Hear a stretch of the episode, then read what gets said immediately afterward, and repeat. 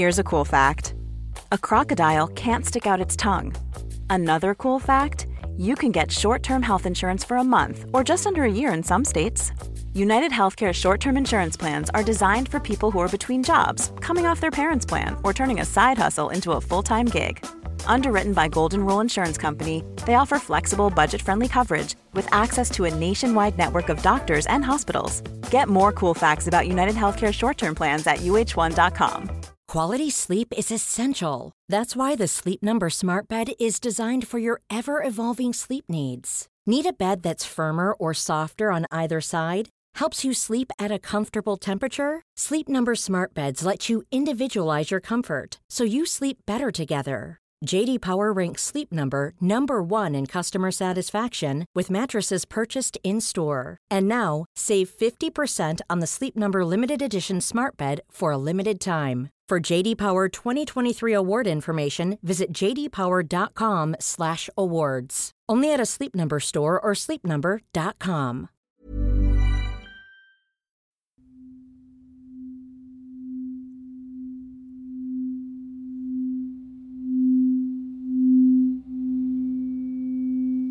Hello. My name is Tony, and I'm an alcoholic.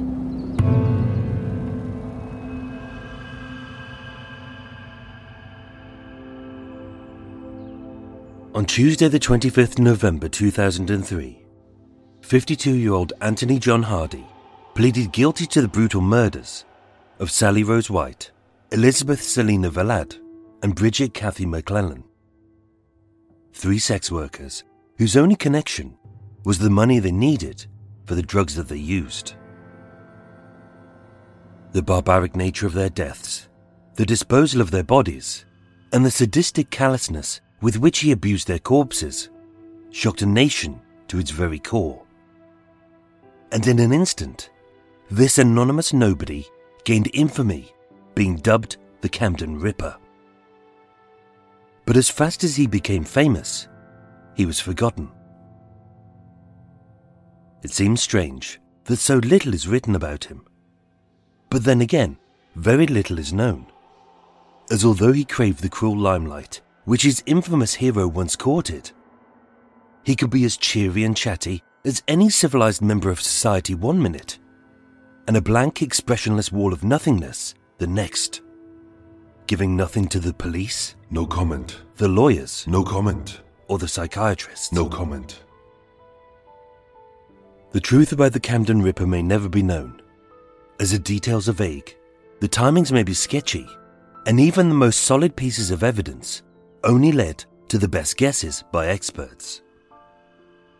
So it's hard to understand who he is, as he appeared to be a different person to different people at different times.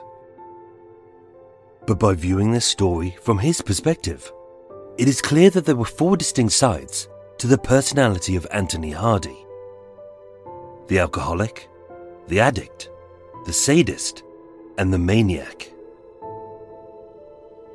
These are the four faces of the Camden Ripper. Part 1 Tony the Alcoholic.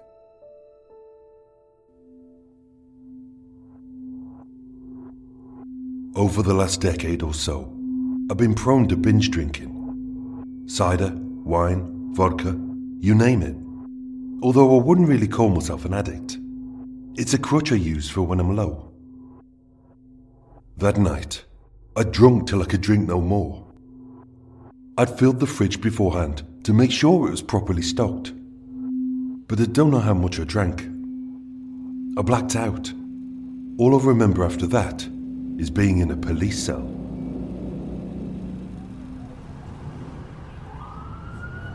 Saturday, the 19th of January 2002. The date is correct. The time is unspecified, but it's definitely late. And Anthony Hardy, known as Tony, is standing in the borough of Camden, near King's Cross Station. A ceaseless cesspool of sin, bathed in the sickening neon glow of takeaways, taxi ranks, arcades, bars, B&Bs, and the dull red glow of sleazy brothels. It's a transient place where the sensible get out as quick as they get in, but the desperate get stuck. as the lost are lured by the promise of sex, drugs, and drink. To some, it's terrifying. But for Tony, each and every street has been his home for the last 12 years, whether under a roof, a doorway, or a cardboard box. But now he's doing okay. Not great, just okay. Standing an impressive 6 foot and 1 inch tall and 19 stone. Although larger than most, he's often mistaken for being bigger than he actually is, owing to his bold persona, his big bushy grey beard, and the massive dark thick layers which he wears to keep out the incessant drizzle and biting winter wind. Dressed from head to toe in black, from his NY baseball cap to his shin length coat, the only flashes of colour are his white smile, his gaudy Hawaiian shirt, and a set of amusing cartoon socks. And although he stands out, he also blends in. As formerly being a man of no fixed abode, he's used to being a nobody to the average person, who only ever converses with the police and social services. Far from being the man he used to be, educated, married, skilled, and employed, over the last two years, he's tried to turn his life around even going so far as to get his own council flat just a few roads away. But every day has been a daily struggle. And only being six days out of detox, he's relapsed again. He isn't staggering or slurring, as being intoxicated is his normal. So clutching a bag of booze and being single, like most nights, he's here in the seedy recesses of King's Cross, looking for sex. Tony's story is a tragically familiar one for many of the lost souls living on London streets. And that night, like any other, he was unable to think of anything else but fueling his addictions.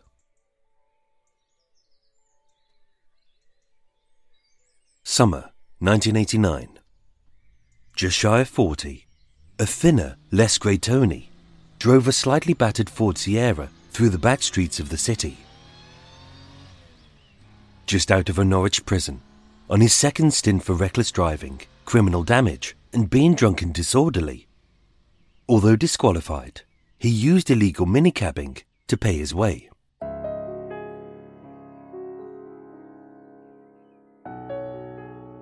Over the last decade, the life of this husband, father of four, and middle class engineer had collapsed. Being little more than a washed up ex con who lived in a cheap, squalid bedsit. Being divorced, depressed, and separated from his teenage kids. He drank heavily and lost what little he still had. His first 25 years started well enough, but growing increasingly restless, agitated, and angry, Tony was hospitalized for 10 days in April 1982 at the Park Centre, a psychiatric facility in Brisbane, where he was diagnosed with depression marked by violent outbursts and exacerbated by drinking. From that day onwards, Tony became a familiar face in London's detox centres, help groups, homeless hostels, and psychiatric wards, where he was diagnosed with manic depression for which he was prescribed lithium, but he also self medicated with alcoholic binges and cannabis. Drinking up to six litres of Frosty Jack cider a day. Being a big man, sometimes the booze just dulled the edges of his anxiety. And other times, he drank until he blacked out. In 1992, given his size and alcohol intake, Tony was diagnosed with diabetes. His mobility worsened, his weight increased, and it drastically lessened his sexual function, but not his libido. That same year, his younger brother Barry took his own life. And Tony hit rock bottom. And his life got worse. Evicted from a series of hostels for assaults on its residents and staff, and having been booted out of the Arlington House Hotel by a court of law, Tony found a bed in the Ferndale Hotel, a homeless refuge at 41 Argyle Square in King's Cross. But by then, his mental health had severely deteriorated. On the 30th of April 1995, gripped by the delusion that he was a wanted killer and seeing a police van parked outside his window, Tony dived into the back and insisted on being arrested for his crimes. Seen by the duty psychiatrist at University College Hospital, he said he was hearing voices, and a urine test concluded that he was in the midst of a drug induced psychosis. It was a major psychotic episode, but his mental collapse would get him the help that he so badly needed. From the 2nd to the 5th of May 1995, Tony was a voluntary inpatient at the Huntley Centre at St Pancras Hospital, where he was assessed, diagnosed, medicated, and assigned a care worker from the focus team, who helped him to register with a GP, find support groups, and assisted with temporary accommodation so his life could return to some kind of normality. But the next four years would be even tougher. Evicted from the Ferndale Hotel, on the 30th of August 1995, Tony took an overdose and was sectioned under the Mental Health Act. On the 3rd of October, being arrested for public indecency, Tony was sectioned again and readmitted to the Huntley Centre, this time for three months spent on the Mornington unit. During his hospitalisation, he was arrested twice for drunkenness and criminal damage to the ward. During Tony's stay, a psychiatrist with the North London Forensic Service wrote two reports about his alcohol abuse, stating Tony uses alcohol when feeling depressed and to cope with life stresses. It does not always indicate early signs of a manic episode. Only Tony had many outlets for his anger. One was alcohol, one was cannabis, and the other was sex. Diagnosed as bipolar in January 1996, Tony was given a long term bed at Argyle Walk, a hostel for the homeless with mental health needs, where he stayed until May 1997, when the Focus team secured him a supportive living space at 34 King's Terrace. Unlike a hostel, King's Terrace was a self contained flat which offered him better support but greater independence. And having stability, he flourished. His care worker stated, There have been no episodes of psychosis or hospitalization. His mood has remained fairly consistent, if somewhat subdued. He's doing his own shopping, cooking, and is keeping himself active to minimize isolation. Mr. Hardy's stability at Argyle Walk cannot be overstated but his alcoholism and mental health would always be a struggle, and feeling that his life lacked independence. On the 10th of May 1998, he was arrested for assault, sectioned, and on the 6th of August, that very same year, he was sectioned again and hospitalized in the Cardigan ward at St. Luke's Psychiatric Hospital. It was a blip in his recovery, but with a renewed focus to get a home of his own. Across the next year, he fought to turn his life around. On the 3rd of June 1999, Camden Council offered him a flat. And on the 20th of January 2000, Tony Hardy became the legal tenant of 4 Hartland in Camden.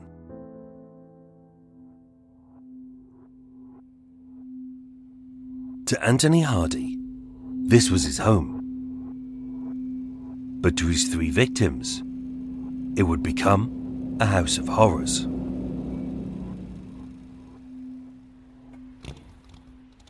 Hartland was a brown brick and white walled four story council block on the College Place estate, bordered by College Place, Plender Street, and a short walk from the canal and King's Cross. Cheaply constructed in pre assembled concrete shells and connected by several stairwells. They're simple, affordable, and to the left of the ground floor stairwell, behind a black front door, sat flat number four. Kept in an orderly state of disarray, it was neither filthy nor stylish, as everything was basic, practical, and had its own place. Up front was a multicolored living room, dominated by a blue sofa, three tellies, a pile of true crime books, a coffee table with a neat stack of VHS tapes, and a few feet behind sat his double bed. He had a small grubby kitchen, a grimy little bathroom, and a spare room filled with some furniture should he ever have a friend over to stay, as well as his photographic equipment and his junk. Decorated using a misjudged mix of garish colours and marker pens, almost every wall, ceiling, and door was covered in an ad hoc array of indecipherable art by Tony. But they weren't the intricate designs of a skilled engineer, but the doodles of a childlike mind. As if to keep his bad thoughts at bay, the walls were a brightly coloured mural of love, happiness, and spirituality, consisting of everything from fishes, pets, faces, names, seas, and stars to Celtic crosses. It was like a daily reminder to be happy. On the 7th of August 2001, a full assessment was undertaken, and although alcohol was his main risk, he had joined an art class, a support group, he had cut down his drinking to just two pints a day. He maintained a 10 year relationship with his good friend Maureen Reeves, who he would regularly meet with for a cup of tea as she listened to his fascinating theories about the infamous serial killer Jack the Ripper. And by September, his care worker had stated that he was being effectively managed in the community. Within his bubble, he was blossoming. But out on the estate, he was struggling. Seen as a bit of a weirdo who dressed in black, muttered to himself, and only ever socialized with sex workers. After a decade living on the streets, he was unused to dealing with the simple everyday problems of life. In November 2001, with his neighbour's bath in the upstairs flat leaking down into his, unable to even discuss it with her, he got anxious, depressed, and proceeded to binge drink. And although he couldn't recall his actions owing to an alcoholic blackout, he bent her car's windscreen wipers and slashed her tyres. The problem was finally resolved and the leak was fixed. But for the weeks afterwards, he seethed. On the 7th of January 2002, Tony voluntarily entered Rugby House, an alcoholic detox clinic in Bermondsey by London Bridge Station. But unable to quit his main addiction, he discharged himself just six days later. By Saturday, the 19th of January, just shy of midnight, he was standing in King's Cross Station. That night, I'd drunk till I could drink no more. I'd filled the fridge beforehand to make sure it was properly stocked. But I don't know how much I drank. I blacked out. All I remember after that is being in a police cell. With a bag of booze in his hand and his flat a few streets away, focused only on fueling his addictions, Tony needed sex. And the girl he chose was Sally.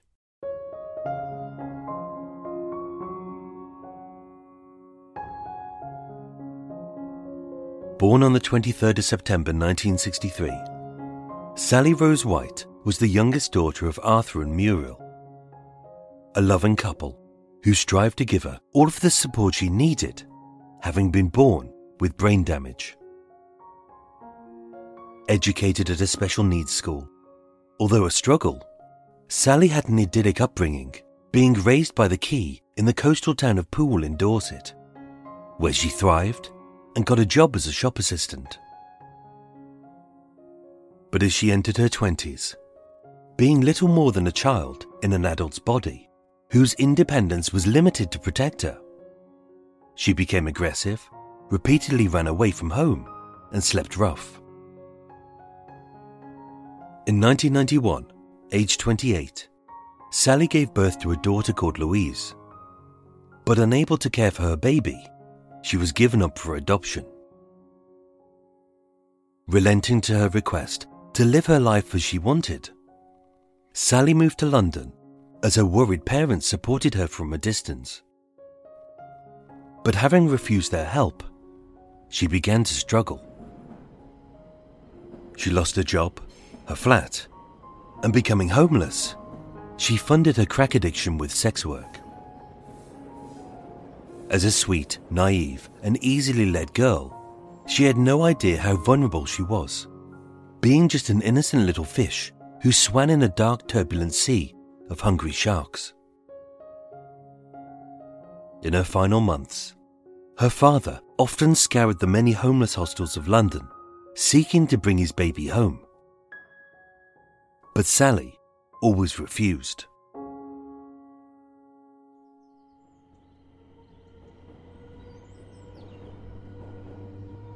On the cold, wet morning of Saturday, the 19th of January 2002, being a little dot with a sweet smile, twinkly brown eyes, and jet black hair, wearing blue jeans, a blue jacket, and a grey hoodie, 38 year old Sally was last seen at the Manna Centre in Melior Street in Bermondsey, a charity by London Bridge Station, which provides food, beds, and support for the city's most vulnerable. Like so many, Sally was a familiar face. As was Tony, who just six days earlier had discharged himself from detox just one street away. Whether he knew her from the hostels, whether they first met that day, or whether he had picked her up in King's Cross as one of hundreds of sex workers he had procured across his life, is unknown. All we know is that they were both vulnerable, needy, and desperate. For both, this seemed like a win win situation, as she was sweet and petite, and he was charming and fatherly.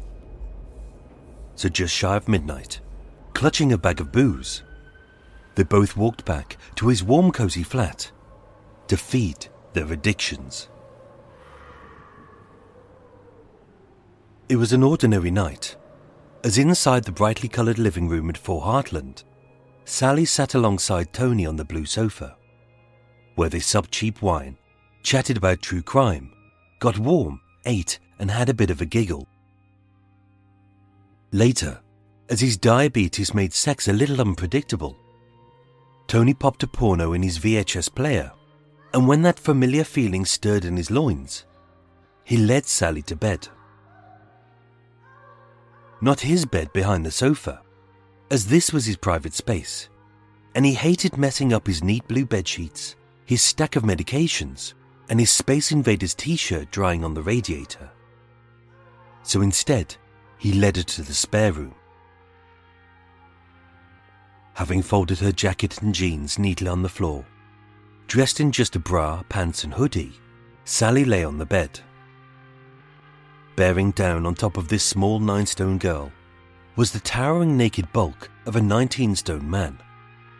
With six litres of cider inside him, a temperamental erection, and a thirst for rough sex.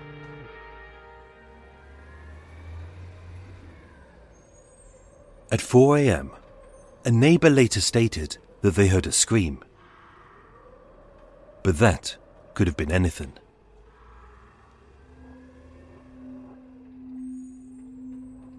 The next morning. Although the little issue of his neighbour's leaky bath had been resolved back in December, Tony was still fuming. Having previously snapped her wipers, slashed her tyres, and sent her an abusive letter after she found him rummaging through her bins, none of which he could recall. Being openly hostile and unable to confront her, as she slept, he vandalized her front door. At 6:40 a.m. on Sunday the 20th of January 2002, alerted by the neighbor, Sergeant Nick Spinks arrived at the first floor flat at 10 Hartland. The damage was obvious. With a plastic cider bottle, a litre of sulfuric acid from an abandoned car battery had been poured through a letterbox. Across the white door, in black paint, were sprayed the words, Fuck you, slut, you're a cunt. And as if there was no denying who had done this cowardly, petulant deed, the culprit had signed it with the letter T. And as the bubbling acid pulled at the base of the door, the prints of his size 11 trainers led from her door to his.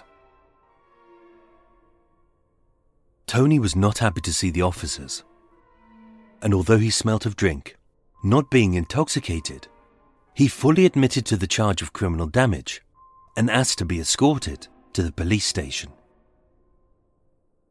Finding his enthusiasm to be detained elsewhere a little suspicious, with Tony's consent, they searched his flat. They found the cider bottle, the funnel, and a can of black spray paint. Every room was checked except for the spare room, which Tony stated was sublet to a lady and he didn't have the key. Have the key. So, with him being calm and fully compliant, he was arrested for the minor offence of criminal damage. Before being led outside into the freezing cold morning, sensibly, Tony asked if he could pop on a coat. And removing the anorak which hung on the back of his door, the officer searched it first. In the lining, he found a key. The key fitted the locked door. And suddenly, Tony began to sweat as they entered the spare room.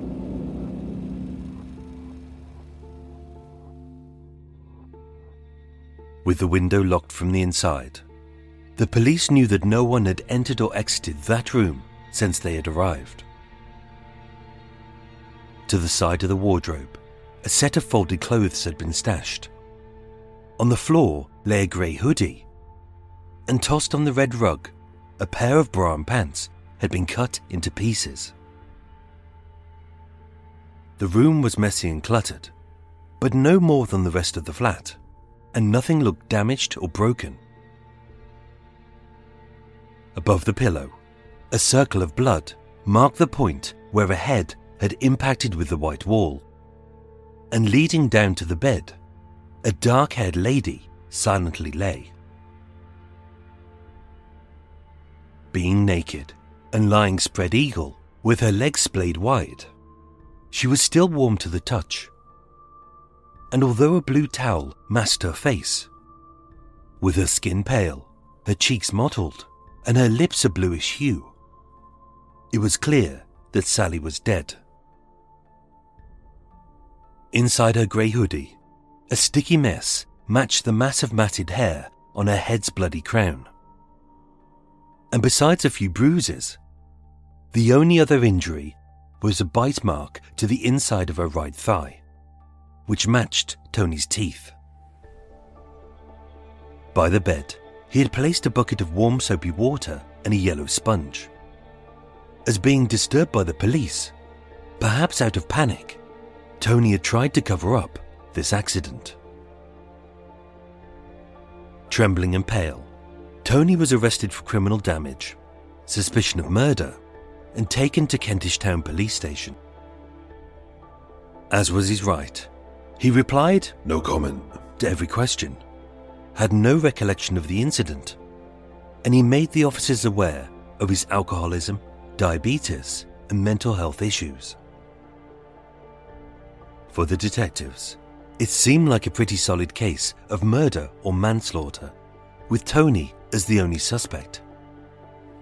He had concealed the body, lied about the key, attempted a cleanup, and the only DNA or fingerprints other than hers which was found at the scene was his. He had a history of alcoholism, psychosis, delusions, and violence. And all of his neighbours described him as a nutter, a weirdo, and a loner. On the 22nd of January 2002, while on remand pending his trial for murder, Tony was found guilty of criminal damage and assessed by the psychiatric diversion team at Highbury Corner Magistrates Court.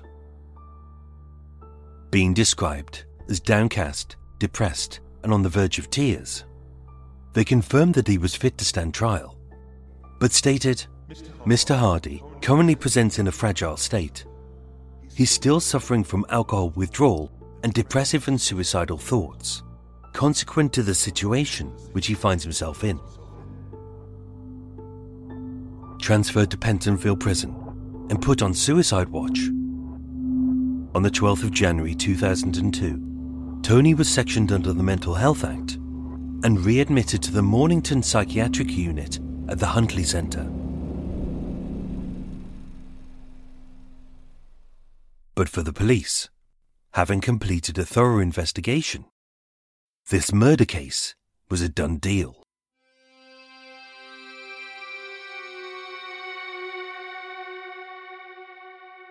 Or at least, it should have been. On the 15th of April 2002, at St Pancras Coroner's Court, the Home Office pathologist Dr. Freddie Patel gave his findings. The autopsy found no evidence of poisoning or assault. The bite mark, bruising, and abrasions to her skin were not regarded as marks of violence.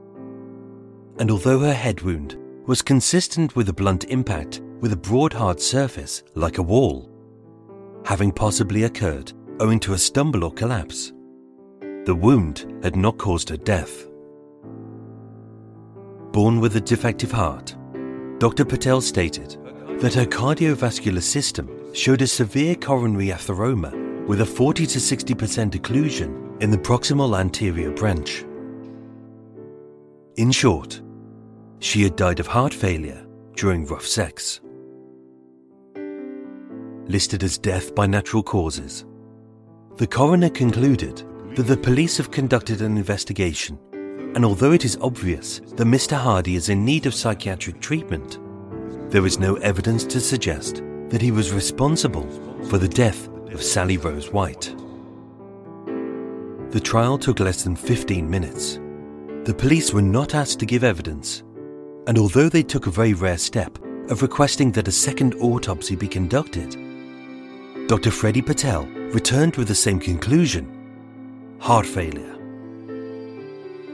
The murder case collapsed, the charges were dropped, and although he had been committed to a psychiatric unit, Anthony John Hardy was cleared of murder. The truth about the Camden Ripper may never be known, and it's hard to understand who he is, as he appeared to be a different person to different people at different times. But by viewing the story from his perspective, it was clear that there were four distinct sides to the personality of Anthony Hardy the alcoholic, the addict, the sadist, and the maniac.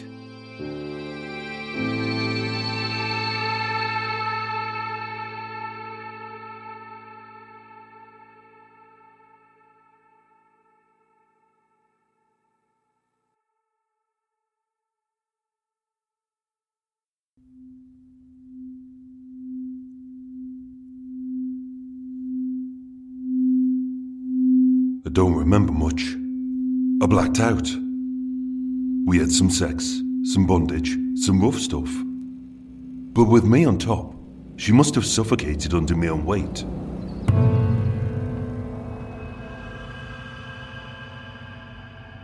On Sunday, the 20th of January 2002, the body of 38 year old sex worker Sally Rose White was discovered in the locked bedroom of Anthony Hardy's flat.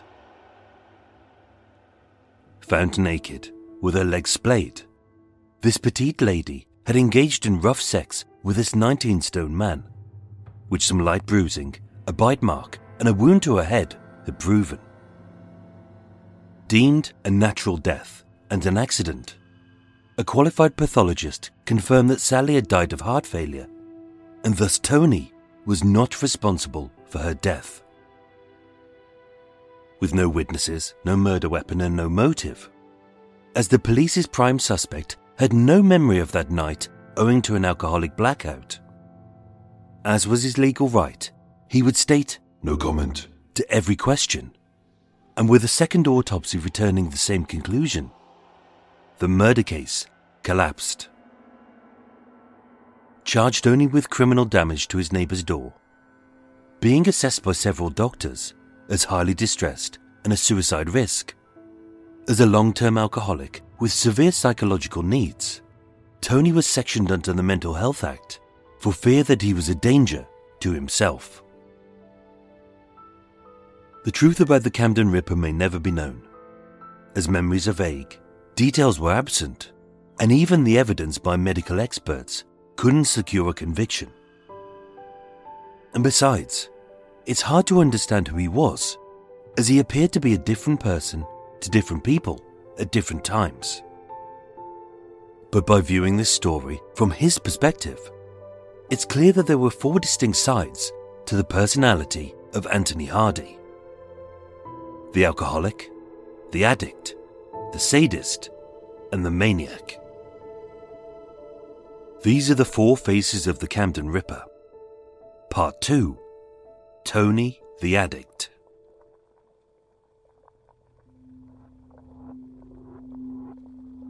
That night, I'd been drinking a lot as it was low.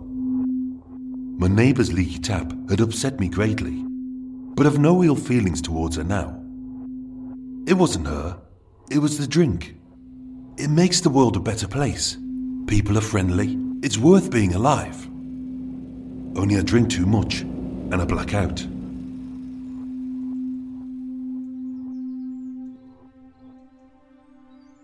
Had he been found guilty of murder, he could have faced 20 years in prison. Had he been declared a danger to the public, he might have been locked up in a psychiatric unit for life. But being found innocent by a noted pathologist and sectioned four times before, Tony knew that his hospitalization was dependent on his recovery, meaning that he could be held for either days, months, or years. On the 8th of January 2002, Tony was returned to the Mornington unit at the Huntley Centre, an intensive care psychiatric facility within St Pancras Hospital, behind King's Cross Station and a few doors from his flat. Set within an old Victorian hospital, this secure unit had all the essentials to keep the patients within, like cameras, alarms, locks, and every exit secured by a series of thick metal doors. With soft lighting, bright walls, soft sofas, and a large telly, it was a far cry from the old asylums, with its aim to reflect a more positive and happier mental state. Held under Section 37 of the Mental Health Act, a court order made following his criminal conviction for the damage to his neighbour's front door. This meant that, unlike a prison sentence, the length of his stay and the date of his discharge wasn't decided by a judge, but by the hospital. Previously deemed a suicide risk by a panel of experts, upon his release from Pentonville Prison to the Mornington unit, Tony said that he was feeling fine and had no thoughts of self harm or harm to others. The staff were right to be wary of this 6 foot 1, 19 stone hulk with a history of assault, abuse, sexual deviance, and drunkenness, having been arrested twice prior on that very ward. Only he seemed a different man now, with the psychiatrist later noting Mr. Hardy seemed stable throughout his admission, with no evidence of mental illness. He was granted escorted leave and spent a lot of time in bed and watching television. On his discharge summary, it even recorded that Mr. Hardy's suicidal thoughts had stopped when he knew he was moving to a hospital. Listed as not an immediate risk to himself, on the 29th of April 2002, he was transferred to the Cardigan ward, an acute mental illness ward at St Luke's Hospital in Muswell Hill, with a diagnosis of bipolar disorder exacerbated by alcohol. On his first day, given that his illness and addiction were both treatable, he appealed his section order, asking that he be discharged from hospital, but his request was denied. Fully accepting their decision, once again, Tony became a model patient. His mood was lucid and calm. He had no delusions or mania. His mood swings were treated with lithium. His daily dosage of chlorpromazine, an antipsychotic medication, was reduced. And he had a good understanding of bipolar disorder. He was quiet, polite, and attended his therapy sessions and alcohol recovery program. As a long term alcoholic who abused booze when his mood was low, he had at least 13 relapses during his stay at St. Luke's. Granted unescorted leave owing to good behaviour, this gave him a few hours to attend his appointments with the Alcohol Advisory Service, to shop for essentials, and to visit his flat at 4 Hartland, as the police had returned some of the items removed pending the ill fated murder trial. Like many alcoholics, given a little bit of freedom from this strict regime, he lied about his movements. He hid alcohol in his room, and sometimes he returned to the ward still drunk. When he was bad, his leave was stopped, and when he was good, it was reinstated. Apart from that, he showed no signs of mania or psychosis. Even Tony later admitted Over the last decade or so, I've been prone to binge drinking. Although I wouldn't really call myself an addict. It's a crutch I use for when I'm low. and the hospital agreed.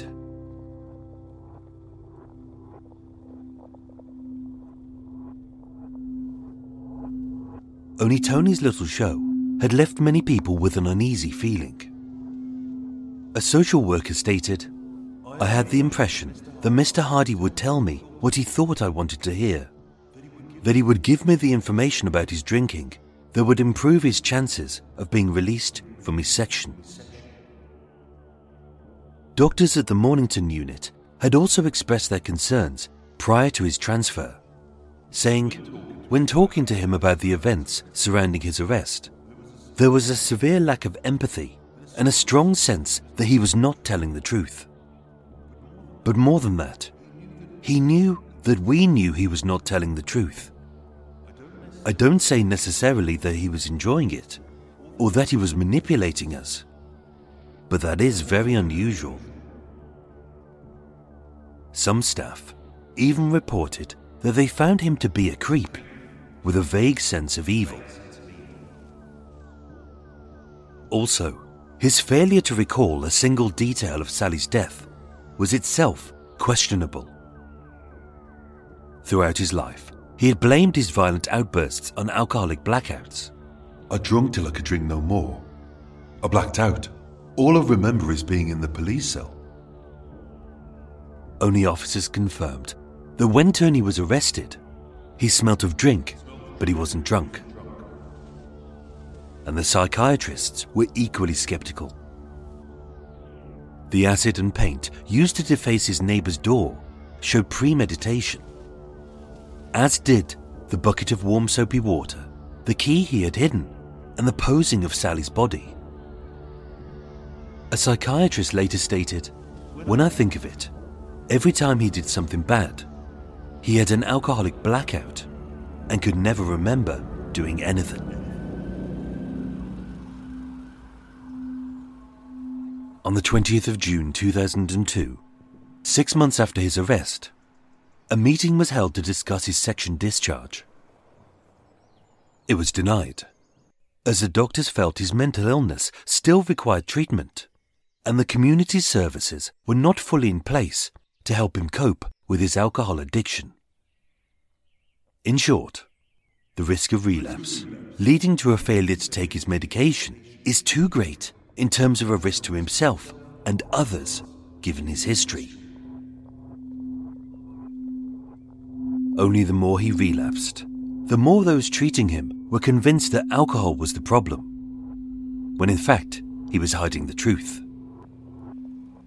His real addiction, which was never diagnosed or treated, was sex. Since the 1970s, as with alcohol, sex was vital to keep his mood in check. But in 1992, being diagnosed with diabetes, this disorder had left him with severe erectile dysfunction. A psychiatrist later stated his distress, anger, and frustration at his diminished sexual prowess was expressed in sadistic sexual activity, his intoxication with alcohol, and his rage at his sexual dysfunction induced by diabetes. Whilst held at the Cardigan ward at St. Luke's, he fought to keep his sexual impulses under wraps. But sometimes they came out. In an arts therapy workshop, a female facilitator touched a glass jar which he had painted with the words Sally Rose White, R.I.P. She apologized for leaving fingerprints on his artwork, at which he grinned and said, It's okay. When I'm in the bath, it'll remind me of you. During his decade as a homeless man, Tony was evicted from countless hostels. Not only owing to his drunkenness, theft, and assaults, but when he was manic, he became sexually aroused and uninhibited, often stripping naked, groping residents or staff, and suggesting that they make a porno together. All of which he would deny had ever taken place, blaming the incidents on hijinks and alcoholic blackouts. On the 24th of April 1998, at King's Cross Station, he was arrested on suspicion of rape. Accompanying an 18 year old sex worker back to his flat at King's Terrace. There they got drunk, stoned, and while she was intoxicated, he inserted his fingers inside her. Unable to disprove her consent, he pleaded guilty to the lesser charge of indecent assault but the police file shows that he was a suspect in three more rapes. Having coerced his care workers into believing that his independence was key to his mental stability, given his own flat at 4 Hartland, in the privacy of his spare room, Tony indulged his six sexual cravings. Whether domination, bondage, strangulation, or posing semi conscious girls on the bed and shooting obscene images with his black shin on camera. In December 2002, having met a masseuse through a contact ad, at her home, he raped her, taking sadistic sexual satisfaction in crushing her with his 19 stone bulk. She later stated, I couldn't speak. I couldn't breathe. It was like he was pushing me down onto the bed. His face was pressed to mine. His chest was up to my neck, and my head was forced back. He got a kick, knowing that I couldn't breathe. Pathologists call this homicidal asphyxiation, as it stops the blood circulating, causing dizziness, a lack of consciousness, and finally death, which could easily be mistaken for a heart attack during rough sex. unaware of his suppressed sexual sadism, seeking to remedy his bipolar and alcoholism. As the sodium valproate was causing him impotence, the doctors prescribed him apomorphine, a precursor to Viagra.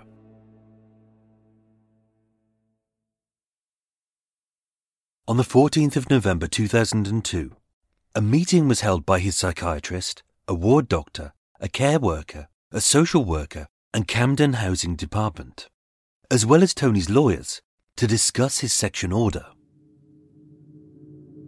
Being described as calm and cooperative, they decided to treat Tony as an outpatient, as he seemed to be dealing with his alcohol problem. The next day, he packed his bags and was discharged from hospital. A report by three psychiatrists with the North London Forensic Service was sent ahead of the meeting. but being misplaced in the mailroom, it arrived two days too late. In it, they express their concerns, stating Mr. Hardy poses a risk of violent behaviour, even when his illness is controlled and when not intoxicated with alcohol, and that he should not return to his previous address, owing to the extremely suspicious circumstances surrounding his arrest. A doctor at St. Luke's also gave six warnings that Anthony Hardy should not be released, stating he was vulnerable to relapse and he is a danger to women. The report concluded Mr. Hardy has an untreatable personality disorder. There is a strong risk of reoffending, and he is likely to cause serious physical or psychological harm to others. The report was right. Whilst on day release for good behaviour, the hospital was unaware that he had taken a train out of London, raped a sex worker, and he was back on the cardigan ward before his curfew was up. On the 15th of November 2002, Tony returned to his flat at Four Hartland. As a stipulation of his discharge, he attended his therapy sessions, alcohol program, and collected his medication. He kept himself to himself and had no further incidents with his upstairs neighbour. With his life back to normal, he bought booze from the off licence on Plender Street, had a few pints at the College Arms pub, picked up sex workers at King's Cross Station, and chatted with Maureen about how skillfully the Whitechapel murderer had evaded justice. Released back into the community and being supervised from a distance, several agencies oversaw his return, but no one was wholly responsible for his day to day living but Tony. As long as he turned up to his therapy sessions and didn't look drunk, he was left to his own devices. Going from a model inpatient to a model outpatient, Tony took his cocktail of seven different pills for his diabetes, his mobility, his bipolar, and he was still self medicating with large quantities of alcohol and cannabis but he was on no form of prescribed medication to control his rampant sexual urges. In fact, it was the opposite. Prescribed apomorphine to combat his erectile dysfunction. Having collected his carefully managed dose every Friday from St. Luke's, he secretly secured a second supply from University College Hospital. His libido was in overload having been bottled up inside a prison and two psychiatric wards for almost a year. But now, being free to roam at will, and aided by a double dose of pills to stiffen his stuttering prick, Tony's sexual desires ran rampant as he trawled the back streets of Camden looking for ladies. Easily blowing his disability allowance in brothels, for cheap thrills he snapped covert photos of sexy ladies walking alone, and he was spotted licking the sofa in a local bar and cooing, I like this leather. At home, luring back sex workers with the promise of money and drugs, his perverted sexual needs got even rougher, harder, and riskier. As on his telly, he played sickening porn of simulated and real rapes.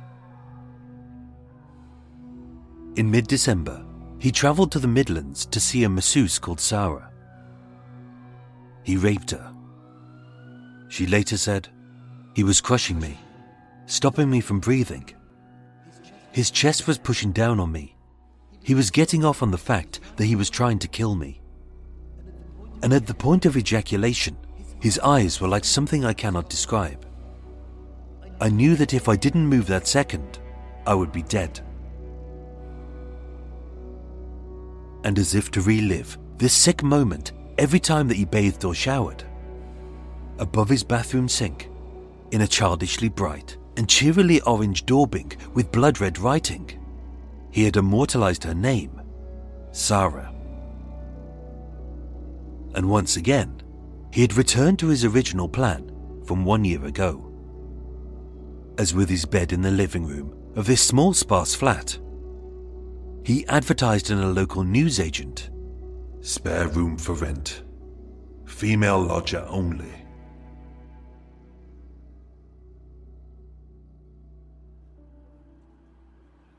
On Thursday, the 19th of December 2002, 11 months to the day after he had led Sally Rose White from King's Cross Station back to his flat at Hartland, Tony would meet another sex worker, and her name was Liz. Elizabeth Selina Valad, known as Liz, was born on the 28th of May 1973 to Hassan, an Iranian professor living in America, and their English born mother Jackie.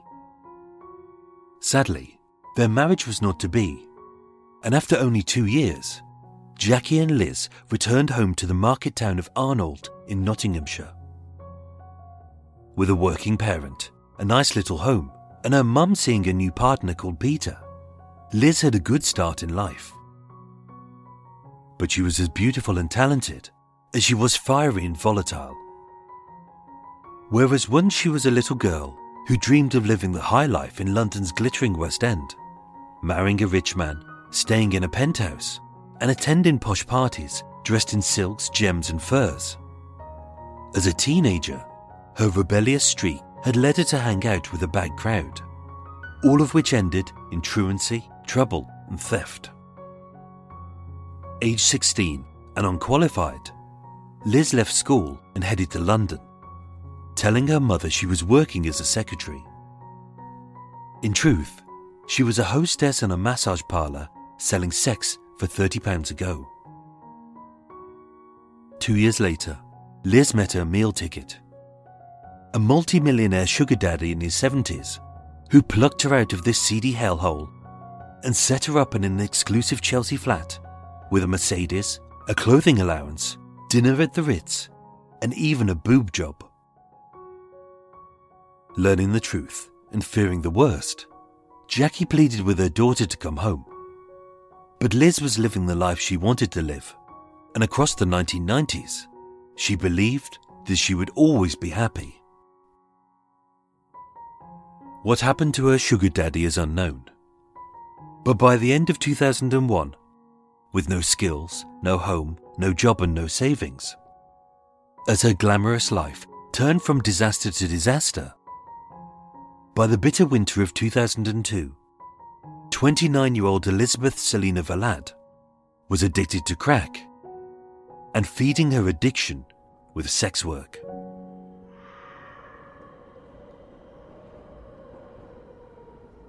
On the night of Thursday, the 19th of December 2002, beside King's Cross Station, feeling thirsty, Liz told her boyfriend Neville that she was popping to the newsagents to buy herself a drink. She never got to the shop. She never bought a drink. She never returned to Neville. And she was never seen alive again.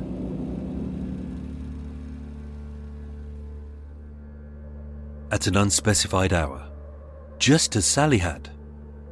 Like a sinister rerun to mark this macabre little anniversary, Liz entered the flat of her own accord at 4 Hartland. And as with both girls, neither was seen or heard. Coming in from the bitterly cold drizzle and biting cold wind, the warmth of the radiators must have felt soothing. And although his flat must have seemed a little odd. Both girls had probably been to worse places.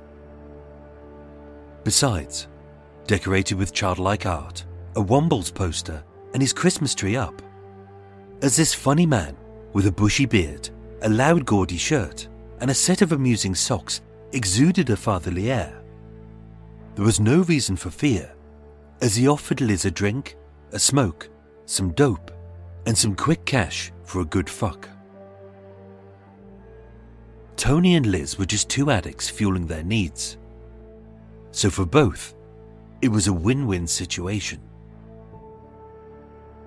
Only, unlike one year earlier, with Sally being a simple girl who was naive and easily led. Whereas she had willingly followed Tony into the spare room for consensual sex. Liz did not. Maybe the money wasn't enough. Maybe bondage wasn't her thing. Maybe the rape porn made her nervous. Or maybe having knocked Sally unconscious during rough sex, rendering her perfectly submissive to his whims. This time, Tony didn't plan to make the same mistakes with such a fierce and fiery woman as Liz. Owing to the blood spatter, it was clear that Tony had smashed Liz hard across the head with a heavy blunt object. Slumping onto the sofa, he gripped her thin throat with his bare hands and strangled her until almost every ounce of life was lost. Dragging her limp but still living body into the spare room, on the same double bed where Sally had died, Liz was his to do with as he pleased. Binding her wrists and ankles tight, he climbed on top of this small, slim lady as this 19 stone hulk crushed her under his bulk, trapping her blood and slowing her heart. As he brutally raped her again and again. At some point during the assault, she died. But Tony didn't care. As to him, she meant nothing.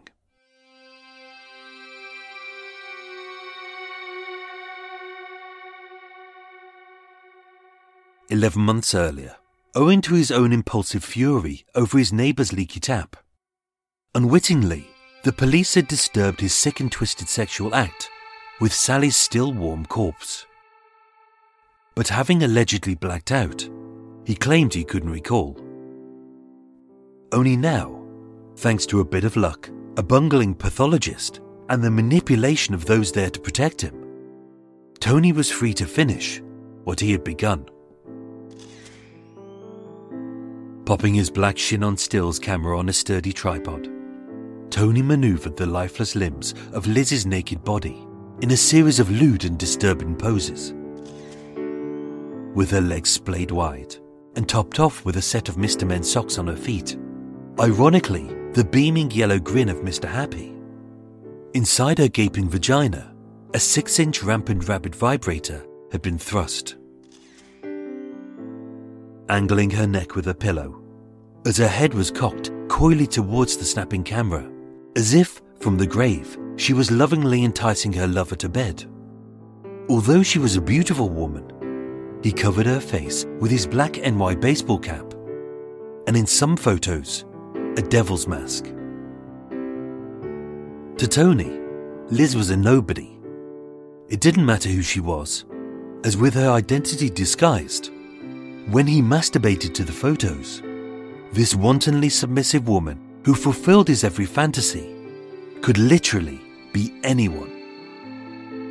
Maybe even you. Instead of being in prison, every day that Tony was free to roam, he passed the Mornington unit, the police station, and the coroner's court where so many mistakes had been made.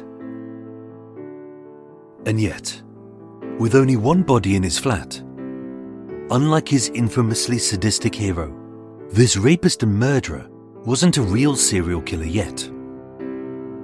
But within days, Anthony John Hardy would earn his nickname as the Camden Ripper.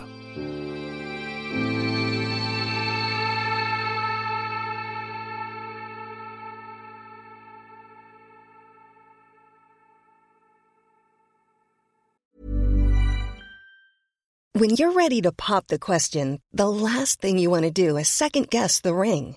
At Bluenile.com, you can design a one of a kind ring with the ease and convenience of shopping online. Choose your diamond and setting. When you find the one, you'll get it delivered right to your door. Go to Bluenile.com and use promo code LISTEN to get $50 off your purchase of $500 or more. That's code LISTEN at Bluenile.com for $50 off your purchase.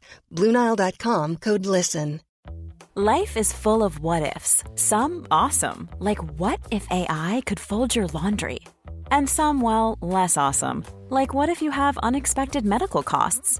United Healthcare can help get you covered with Health Protector Guard fixed indemnity insurance plans. They supplement your primary plan to help you manage out of pocket costs. No deductibles, no enrollment periods, and especially no more what ifs. Visit uh1.com to find the Health Protector Guard plan for you. Since 2013, Bombas has donated over 100 million socks, underwear, and t shirts to those facing homelessness if we counted those on air, this ad would last over 1,157 days. But if we counted the time it takes to make a donation possible, it would take just a few clicks. Because every time you make a purchase, Bombas donates an item to someone who needs it. Go to bombas.com slash ACAST and use code ACAST for 20% off your first purchase. That's bombas.com slash ACAST, code ACAST.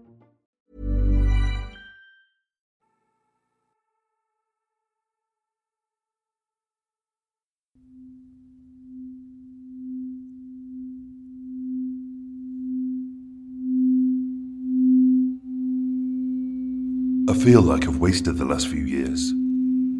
I've wasted my whole life, and I've achieved nothing.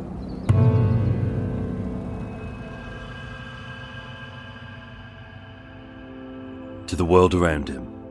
By the winter of 2002, 51 year old Anthony John Hardy was little more than a sexually defunct diabetic with bipolar disorder.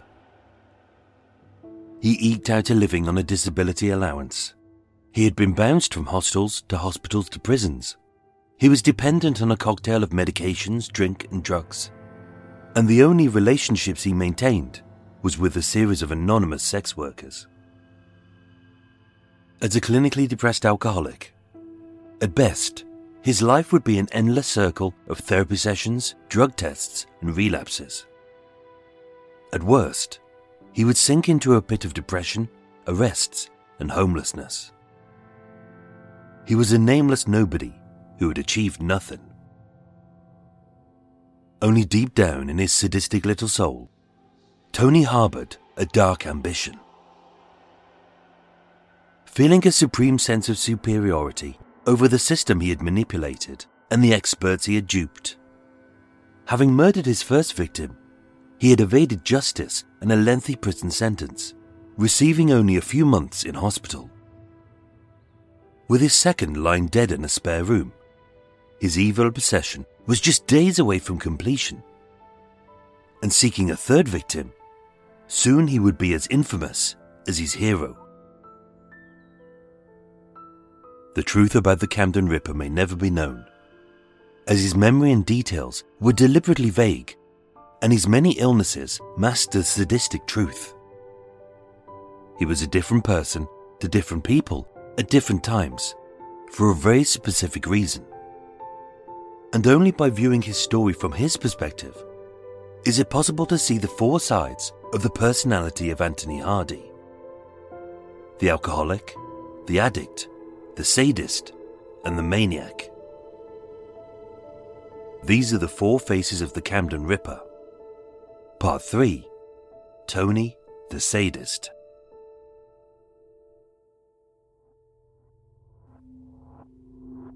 The last five years, I could have spent it in a job or training at college. Instead, I spent it drinking tea in day centres and alcohol on the streets. The therapy, the alcohol sessions, and the counselling has helped. But with no fixed address, it's impossible to achieve any real goals.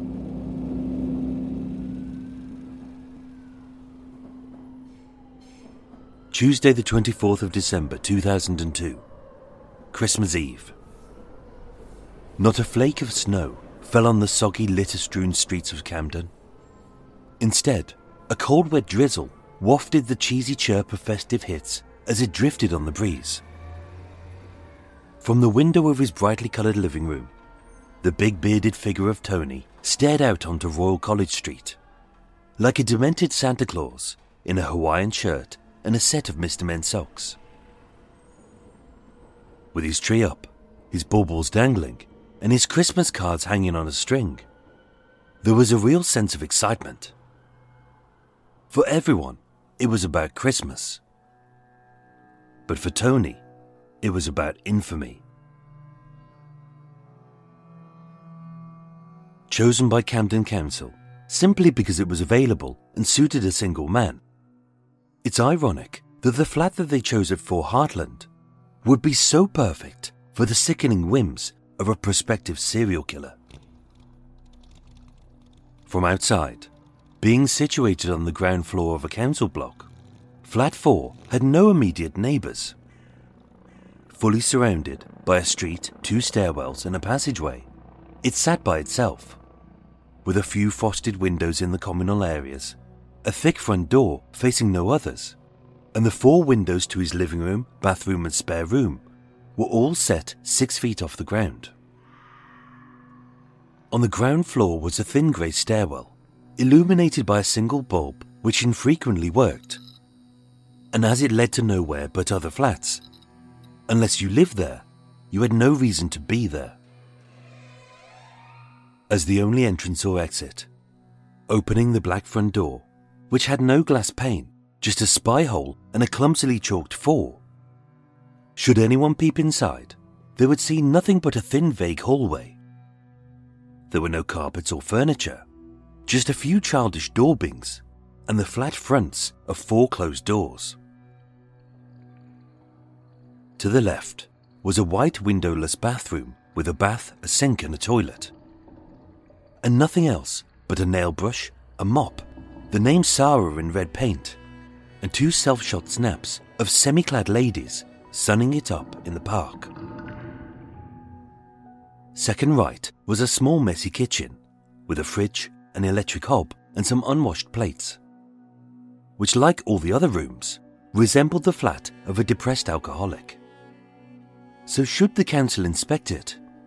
To the uninitiated, it needed a good clean and a paint job, but there would be nothing of concern to report. In the brightly coloured living room, besides the cheap Christmas tree and the string of greetings cards, you'd see a stack of books on Jack the Ripper, not an odd fixation with death. You'd see three tellies, not a shrine to hardcore porn. A line of blank VHS tapes, not hours of simulated and real rapes. And an assortment of sticky spillages from a clumsy alcoholic. And not the mopped up bloodstains of his last victim. Perhaps, having rejected his generous offer of a spare room, with sex as payment for the rent. Of course, the spare room was a perfect trap to lure in any vulnerable female lodger, as it was warm, dry, and almost free. With a double bed, a locked door, and a single window which opened a few inches. Although silenced by brick walls on all four sides, the neighbours were used to the sounds of seedy sex coming from this room. And besides, the lodger wouldn't be left alone, as Tony had a spare key. Only now, that offer wouldn't be on the table, as although he had masked the ominous stench of putrid decay with an endless supply of incense, and her grey tracksuit bottoms blocked the base of the door, Liz's body remained. Five days dead and slowly decomposing, she was his to do with as he pleased. A passive woman who would never say no, would never flee, and would never mock his unruly erections. On the surface, this was not a home of a crazed psychopath. This was just a stepping stone for one of the council's most in need residents. Oddly, although it was filled with art, the walls featured not a single image of nudity, sex, bondage, or death. There was no cruelty, no blood, and nothing unnerving. But under the childish veneer of fishes, rainbows, and smiling faces, everything he painted was born out of a deeply personal frustration or a dark sadistic secret. Some were spiritual or religious symbols, such as moons, stars, and Celtic crosses. Some were aspirational, such as a doodle of a waving Tony, cooing, Hey little lady. Many were names, like Sarah, Sandra, Jane, or Tracy, whereas others were only initials. But many were specific, as besides his bank of tellies was a painting of a lady's face, her nose replaced with a capital A, a single red tear pouring down her eye, and her look was unmistakably Sally.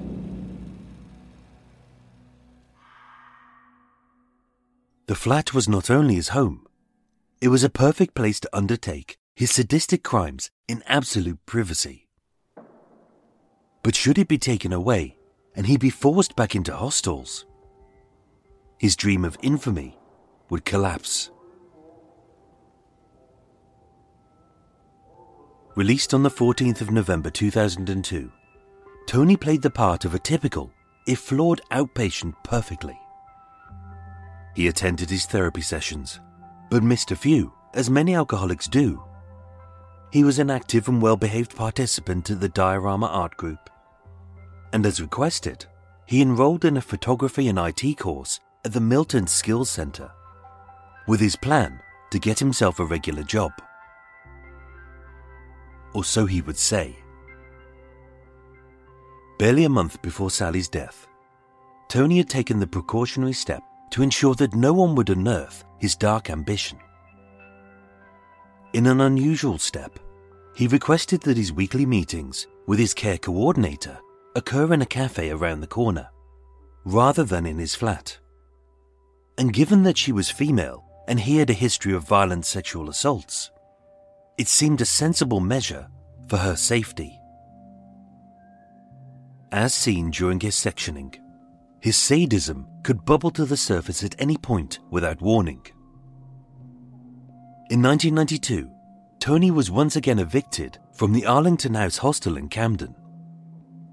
Only then, it wasn't for his drunkenness, but for a particularly savage trick he had a cruel fondness for, which earned him the eerie nickname of the Bone Crusher.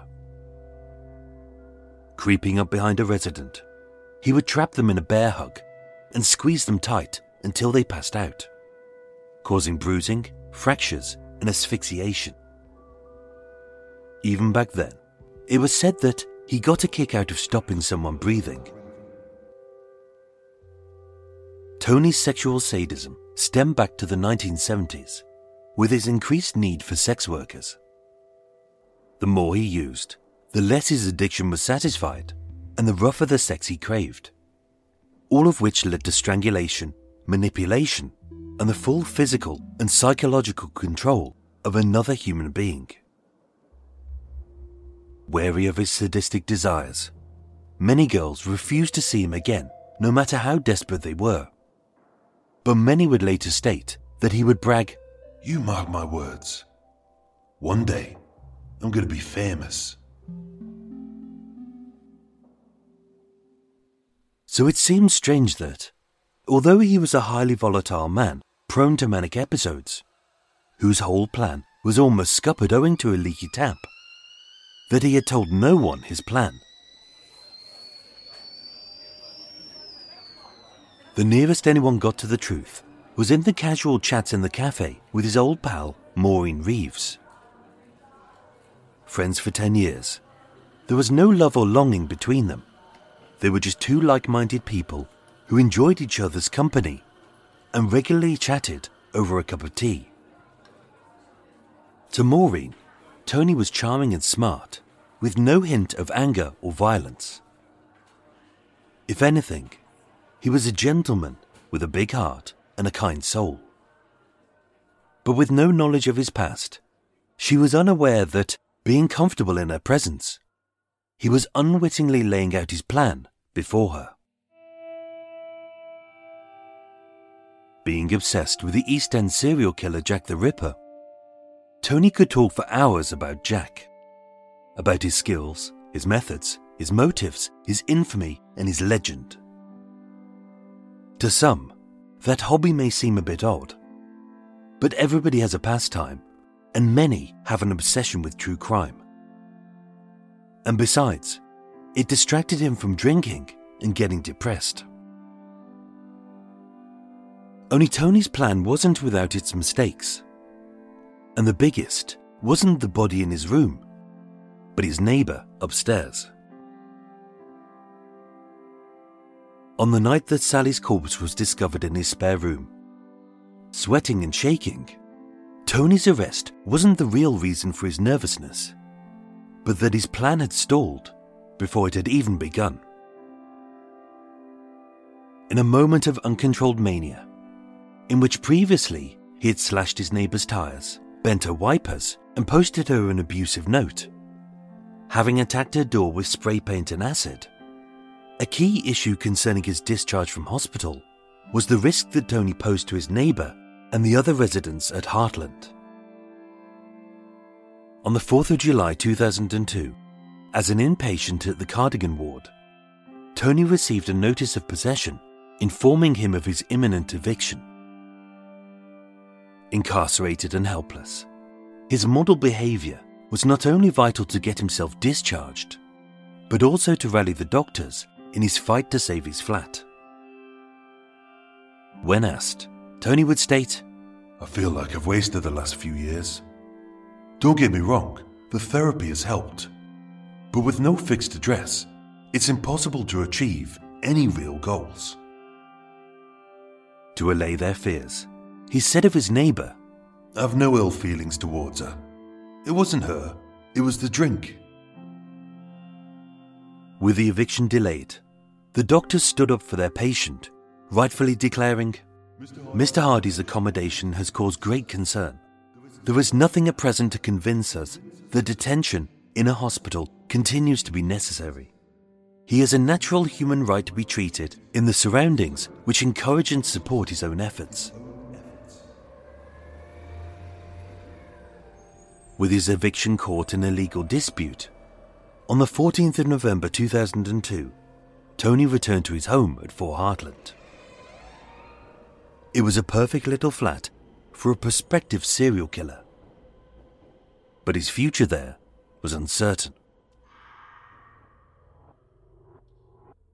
Whether the threat of homelessness ignited a fire in his belly is unknown. Whether his hospitalization caused his bottled up urges to burst is uncertain. Or whether his urgency was owing to a sick sense of unfinished business, a macabre little anniversary, or as a Christmas gift to himself, no one will ever know.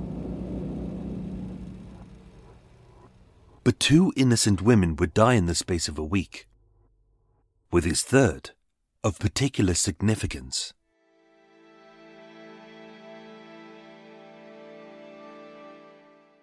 On the 6th of December 2002, from a stall in Camden Market, Tony purchased a set of Mr. Men socks featuring the grinning yellow face of Mr. Happy. Either this was Christmas shopping or it was premeditation. On the 14th of December at 6:34 p.m., in the Sainsbury's on Camden Road, he bought a large black roll of heavy-duty bin bags, the kind used for house clearances or gardening. Only Tony wasn't moving out and he didn't have a garden.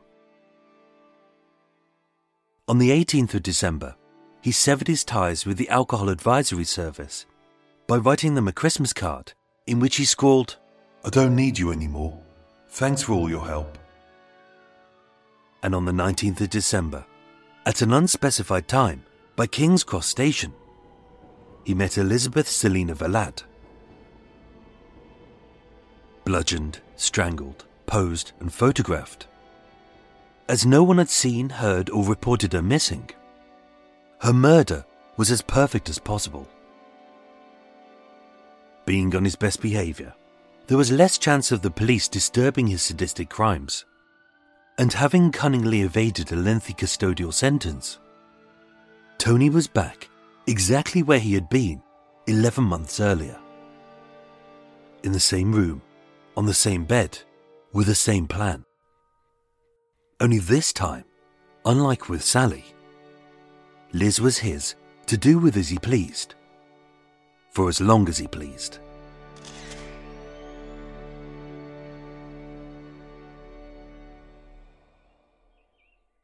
On Friday, the 20th of December, the next day, sensing a moment of mania rising inside him, and as before, fearing it could all be ruined by an angry outburst over something as trivial as a leaky tap. Tony went to church, telling the rector that he was at an emotional rock bottom the cleric prayed for his immortal soul and noticed, but never questioned, that around his neck, Tony hung a key to a locked room in his flat. Later, he returned to the cardigan ward to collect his medication. The mania passed, and as he walked among the Christmas shoppers, he headed home to his tree, his cards, and his corpse. All the while, mulling over who would be next. But then it didn't matter who she was. What was significant was her number.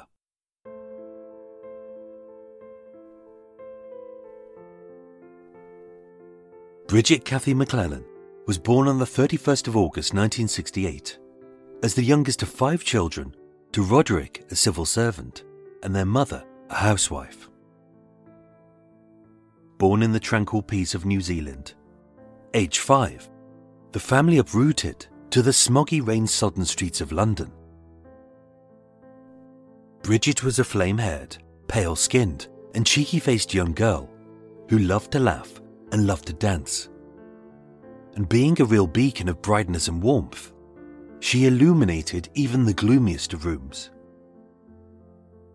Only just like her lovely smile, it masked a short life, which would be tinged with struggles and sadness.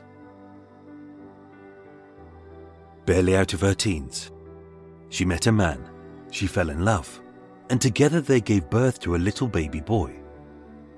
But with deep frictions in their box fresh relationship, it fell apart and the father left.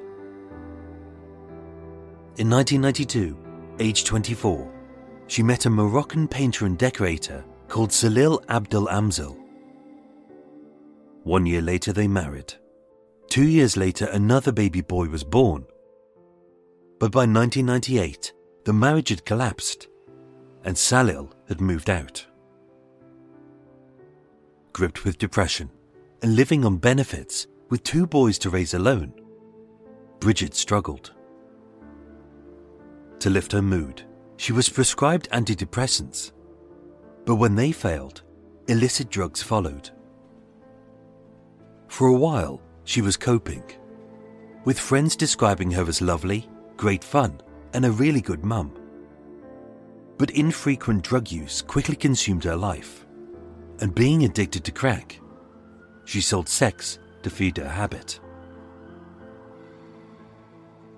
By the winter of 2002, being evicted from her fifth floor council flat in Camden, hopelessly addicted to crack, and with convictions as a King's Cross sex worker, she had no home, no life, and her two little boys had been taken into care. The bright, bubbly Bridget had gone, and in her place stood a gaunt yellow shell, all rough and ragged, like a faint ghost with a painted on smile. On the night of Tuesday, the 24th of December 2002, as the world wrapped their presents, Bridget was seen by King's Cross Station. It was Christmas Eve. But to this sullen, shivering lady, who was 34 but looked nearer 50, it was just another night in need of a fix. With another sex obsessed stranger, another squalid flat, another 30 quid for an uncomfortable fuck on a grimy bed. And in another doorway, she would cook up those caustic little rocks to forget her sadness and dull her pain. But only for a short while.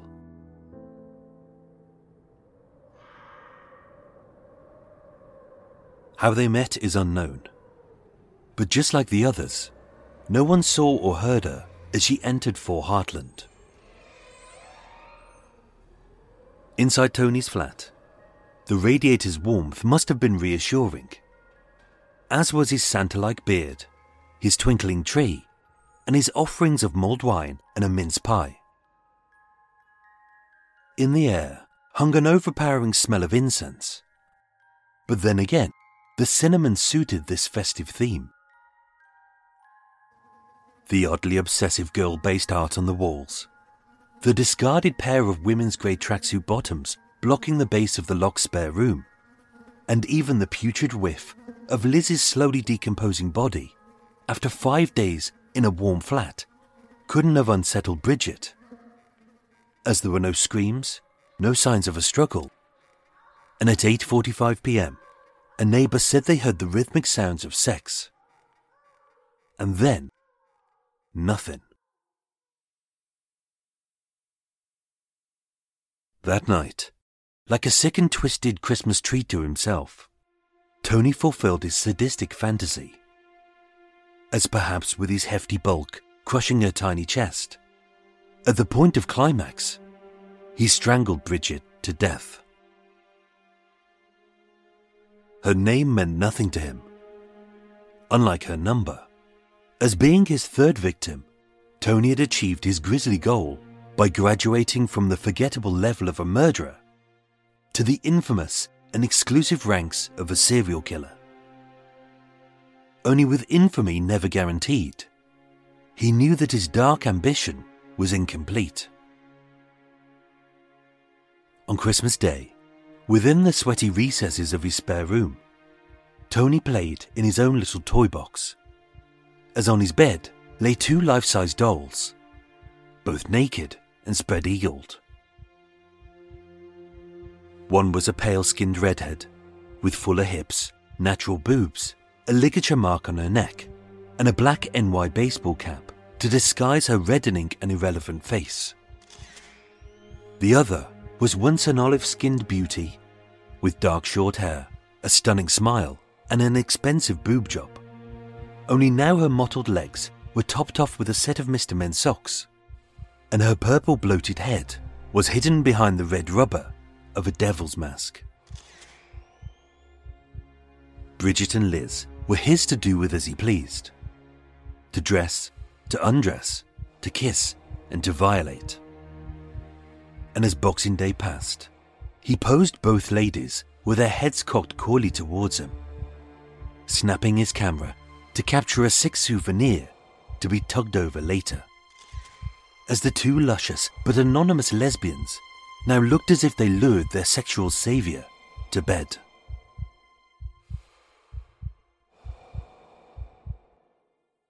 But his infamy was yet to be cemented.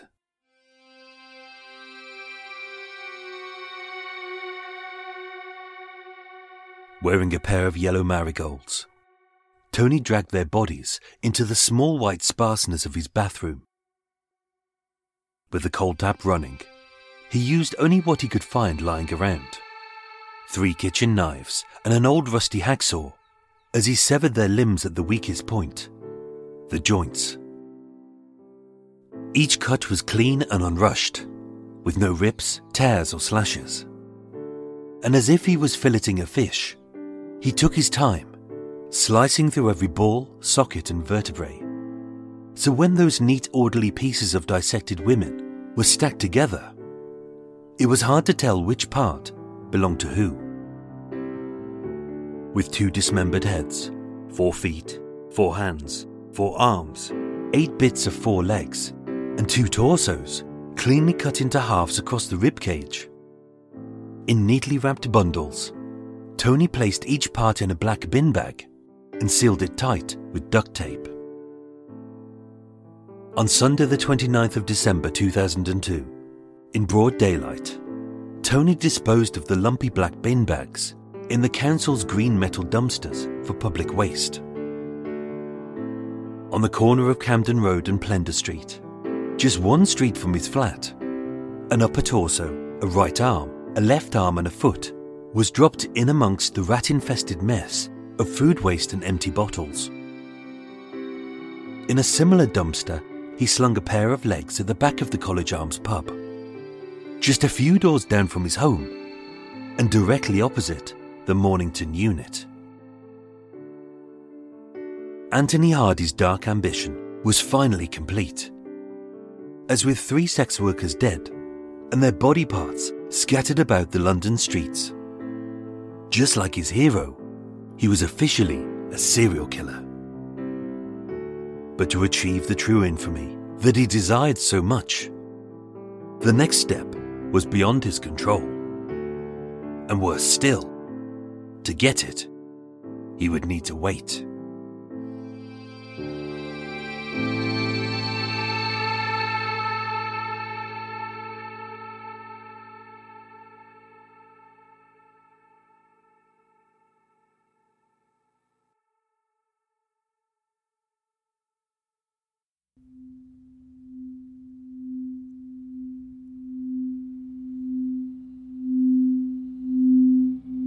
Hear they've given me a name.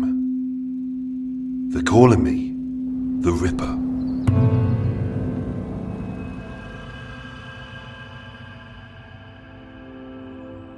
Within the space of a single year, Anthony John Hardy had murdered his first victim, evaded a lengthy custodial sentence, manipulated his detention in a psychiatric unit, and being declared not a danger to himself or others, he was released back into the community and to his flat at Four Hartland.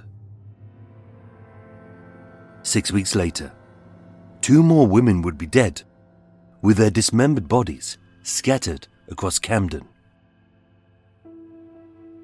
Once he was nothing but an anonymous homeless drunk who was ignored, avoided, and abandoned.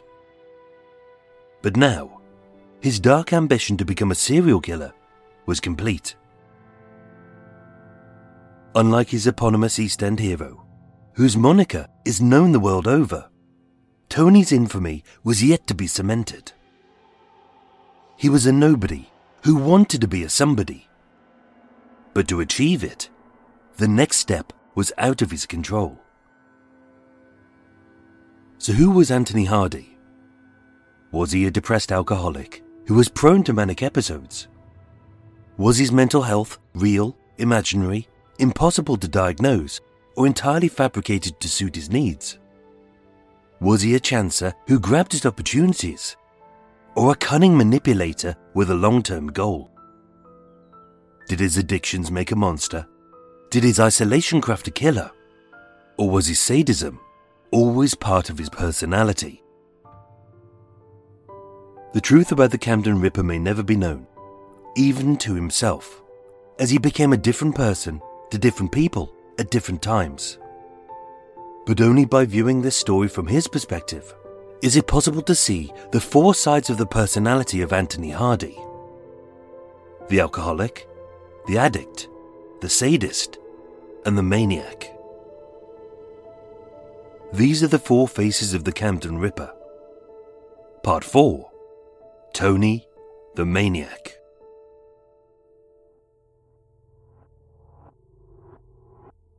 Detective Chief Inspector Ken Ball later said, It was one of the most disturbing cases I have ever been involved with. It has always been the belief of the investigating team that a man in full possession of his mental faculties committed these murders. Hardy is a dangerous, devious, and manipulative man. In the eyes of the Met Police, Anthony Hardy was a sadistic murderer, plain and simple.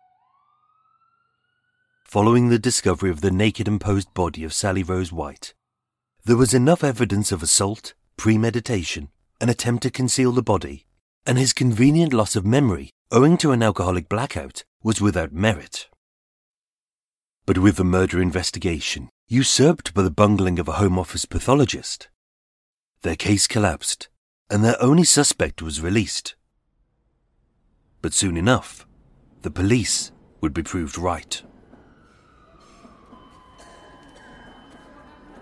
Mid afternoon, on Thursday, the 2nd of January 2003, Tony was sat in an oak panelled smoking room at Great Ormond Street Hospital, a few streets from King's Cross Station. Sprawled across a stiff wooden bench, wearing his shin length coat, black NY cap, loud shirt, and amusing socks, Tony smoked a ciggy as he perused the paper. His beard was gone, shaved to a ragged stubble, and although it was bitterly cold outside, with a persistently biting drizzle, inside the radiators were reassuringly warm and comforting. One of London's largest ever manhunts was underway. The police were patrolling the streets. His flat was crawling with forensics. And Tony's face was splashed across every tabloid. The papers would state that this mentally disturbed and highly dangerous man had been on the run for three days. When in truth, he wasn't running, he was in no rush at all. As all he had to do now was wait. Seven days earlier, on Friday, the 27th of December 2002, Elizabeth Valad and Bridget MacClennan had served their purpose. Their bodies were rotting, flies were swarming, and purge fluid was slowly leaking from their bloated corpses as their internal organs putrefied in the heat of this squalid little flat at Four Hartland. A total of 44 sickeningly lurid photos were taken of both ladies. Posed on the bed, lying naked, with all holes gaping, as they fulfilled every facet of his sick, disturbing fantasy. Only with the redhead Bridget three days dead, and her porcelain skin mottled with a vivid hue of reds and blues, and Liz's one slender frame malformed by the warmth of decay into a purple bloated mess with slipping skin. For Tony, it was time to dispose of the evidence. Only this wasn't a race to cut and flush as much human meat as possible. This was slow and methodical for a very specific reason. In an advanced state of decomposition, both bodies were limp and easy to handle as he dragged them from the spare room into the white windowless bathroom. With the cold tap on and the plug out, the fluids were slowly drained. The bulk of the Friday he spent dismembering the bodies with a small white hacksaw and three kitchen knives with differing blades. Some sharp for skin, some tough for bone, some jagged for sinew. But no bones were snapped in haste, as each cut was clean, as if performed by a professional butcher. But for Tony, this wasn't only about a sadistic gratification or the full physical control of a woman. Here, he was creating a myth. There are thousands of serial killers in history. Some are famous, some are forgotten, but very few are infamous. Having left 16 bits of limbs, torsos, and heads to drain in the bath, at 8.04 pm, he re entered the Sainsbury's on Camden Road to buy more bin bags. Where he aroused no suspicion, he didn't disguise his face from the CCTV. And having made his purchase, he even remembered to collect his Nectar card points. The next day, with a roll of bin bags, a set of red handled scissors, and a reel of duct tape, each part was bagged and sealed in his more spacious spare room. He cleaned the bathroom so it was white once again, and then he showered, scrubbed his nails, and popped on some fresh clothes. Conveniently, the bin store at Hartland was in front of his own front door. Only this wasn't about speed, as where and how the bodies were dumped was a key part of his myth making. At 2:08 p.m., on the corner of Plender Street and Camden Road, Tony dumped a large black bag filled with an upper torso, a right arm, a left arm, and a foot into the bin. Having stopped, turned, and grinned up towards a CCTV camera directly overhead. And then calmly, he walked away. One street down from his home, he slung a second bag bulging with a pair of ladies' legs. On the floor of his spare room, he left Liz's headless and limbless torso, all parcelled up, having locked the door and blocked the gap below with her grey tracksuit bottoms. And then, nearby, he disposed of the rest. Three feet, two arms, and both heads.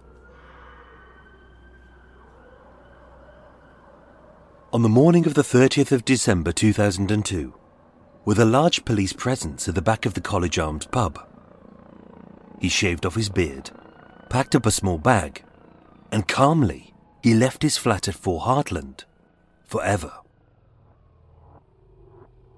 With three women dead, their bodies scattered, and his myth making finally complete, as his infamy could never be guaranteed, Tony would have to wait, as the final piece of his legend was yet to be written. So, where did the Camden Ripper begin? Well, his homicidal sadism didn't start with Sally Rose White, Elizabeth Selina Valad, or Bridget Cathy MacClennan. It actually began with his first victim, his wife.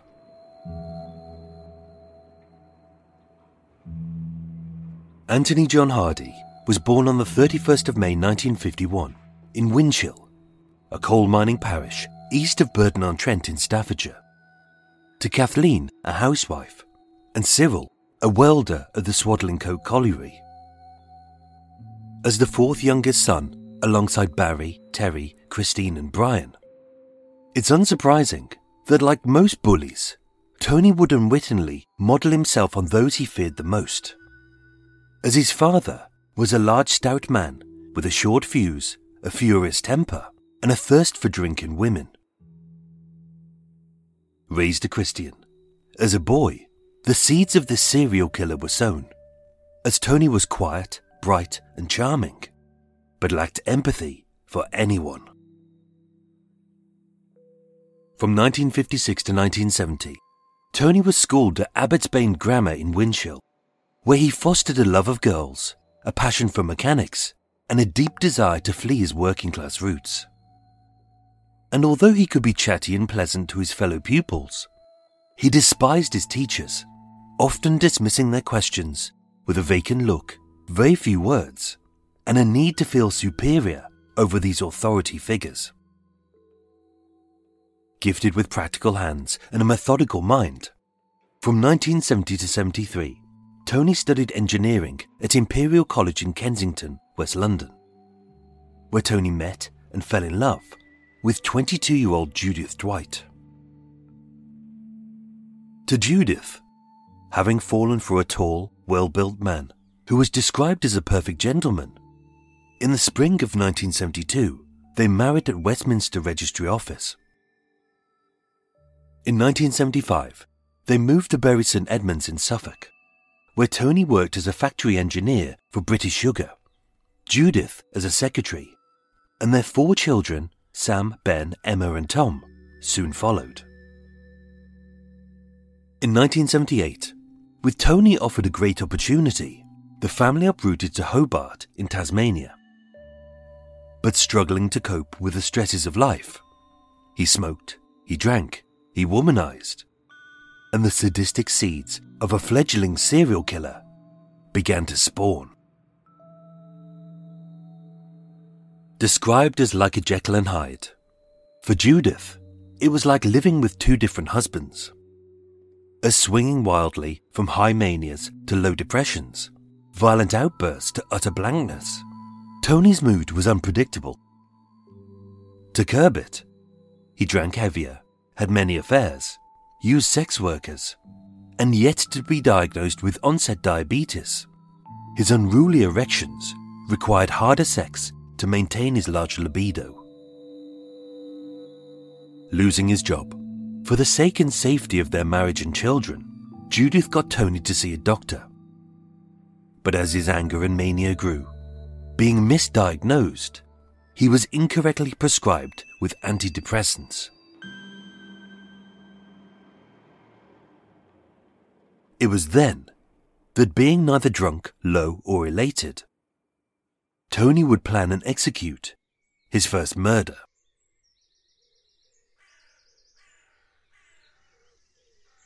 On the 5th of April 1982, at 6:30 a.m., as the family slept, Tony went to the kitchen and opened the fridge. He wasn't hungry or thirsty, as all he could think about was his wife's impending death. In his eyes, he had planned it to perfection, as with no murder weapon found, he knew that he would evade justice. Having read in a true crime novel about an assassin's dagger made of ice, He adapted the idea and froze a plastic water bottle which had been used as a cooler for picnics. After the attack, the ice would defrost, and the bottle would be indistinguishable from any other piece of rubbish. As he swung the two litre bottle, almost two kilos of hardened ice smashed Judith repeatedly over the head as she slept.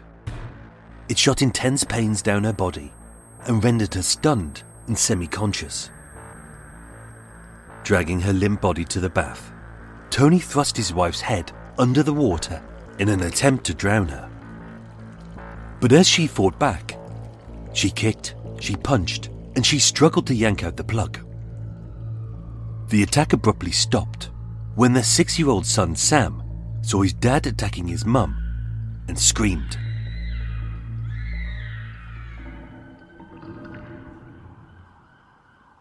Judith was taken to hospital with cuts, bruises, and shock.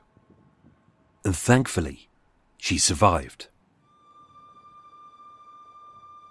So, whether Tony's failure informed his further attacks is unknown. Did the sound of his neighbour's bath at Hartland trigger a manic flashback?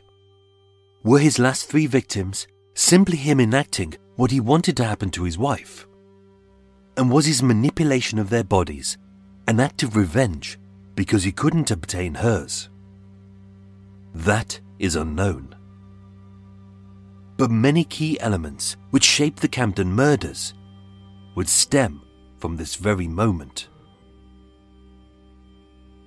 Upon his arrest, Tony stated No comment. to the police's questions and only spoke to flag up his alcoholic blackouts, his depression, and his need for psychiatric help. On the 6th of April 1982, Tony was sectioned at Brisbane's Park Centre Psychiatric Unit.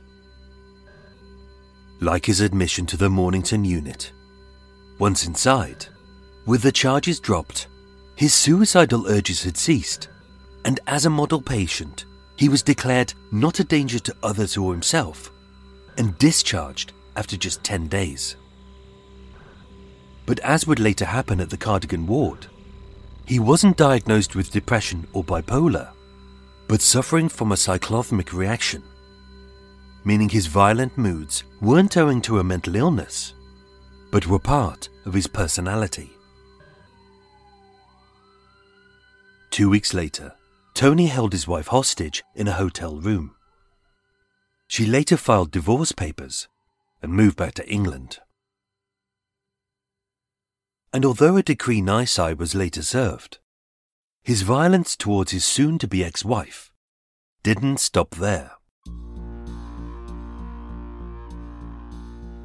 In August 1985, as they still lived together owing to their dwindling finances, Tony tortured Judith with these petty torments. He soaked her bed with water. He broke her secretarial typewriter. He stole all of the money in her purse. And for the last three days, before she finally left their matrimonial home, he turned up the radio full so she couldn't sleep. In November 1986, on the grounds of domestic assault, the divorce was issued and a restraining order was put in place, meaning that Tony couldn't contact his wife or children in any way. He broke those terms, served two months in prison, and losing his job, he focused his time on making her life a living hell. 8th of December 1986, he harassed Judith with phone calls day and night. 11th of December, while the police were installing alarms in her home, they found microphones hidden in the vents. 14th of December, he made more abusive calls. 2nd of January 1987, he followed his wife's car all the way to London. 12th of January, within five hours of changing her ex directory number, there were more menacing calls. 19th of January, she got a postcard which read, Is there a chink in your armour, I wonder? Tony. 27th of January, he slashed her friend's car's tyres. 28th of January, he left a voicemail saying, If you persist in refusing to talk to me, you'll be sorry. 8th of June, he bricked her window and slashed her tyres. 9th of July, he broke into her home at night, leaving a cigarette stub and her tyres slashed. 13th of July, another window bricked, and a note attached stating, This brick, This brick was chosen with care. I hope you like it. T. The same day, five cars on the street had their tyres slashed, and she received another note stating, To the stars or to hell, the choice is yours. And on the 21st of July 1987, he broke into her home, boarded up the garage, jammed the front door, stole her friend's car, changed the number plates, and used it for a spot of illegal minicabbing and to harass and stalk his ex wife as she tried to live her life. On the 16th of September 1987, he was sentenced to one year in prison for contempt of court, having ignored the restraining order.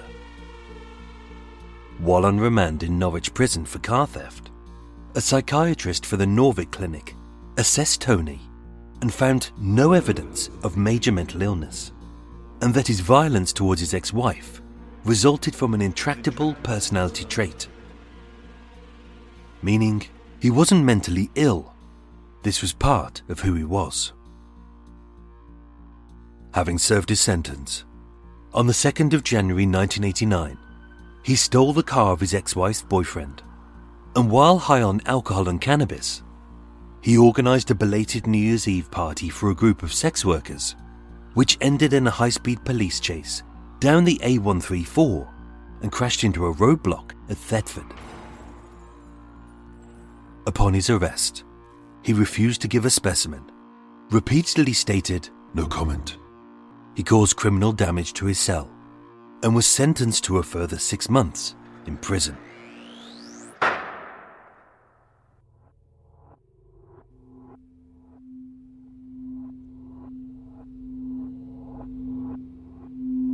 Hello. My name is Tony, and I'm an alcoholic.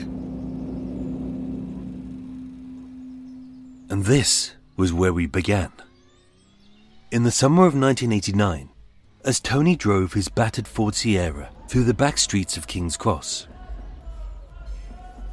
Within a year, he was unemployed, homeless, and diabetic. Over the next 13 years, he was arrested, evicted, and sectioned on countless occasions. And having nothing of his own, he had learned to manipulate the system to get exactly what he wanted. Whether a bed, a meal, an income, a flat, or the freedom to walk the streets, having got away with murder. With three women dead, their bodies scattered, and his myth making finally complete. As his infamy could never be guaranteed, Tony would have to wait, as the final piece of his legend was yet to be written.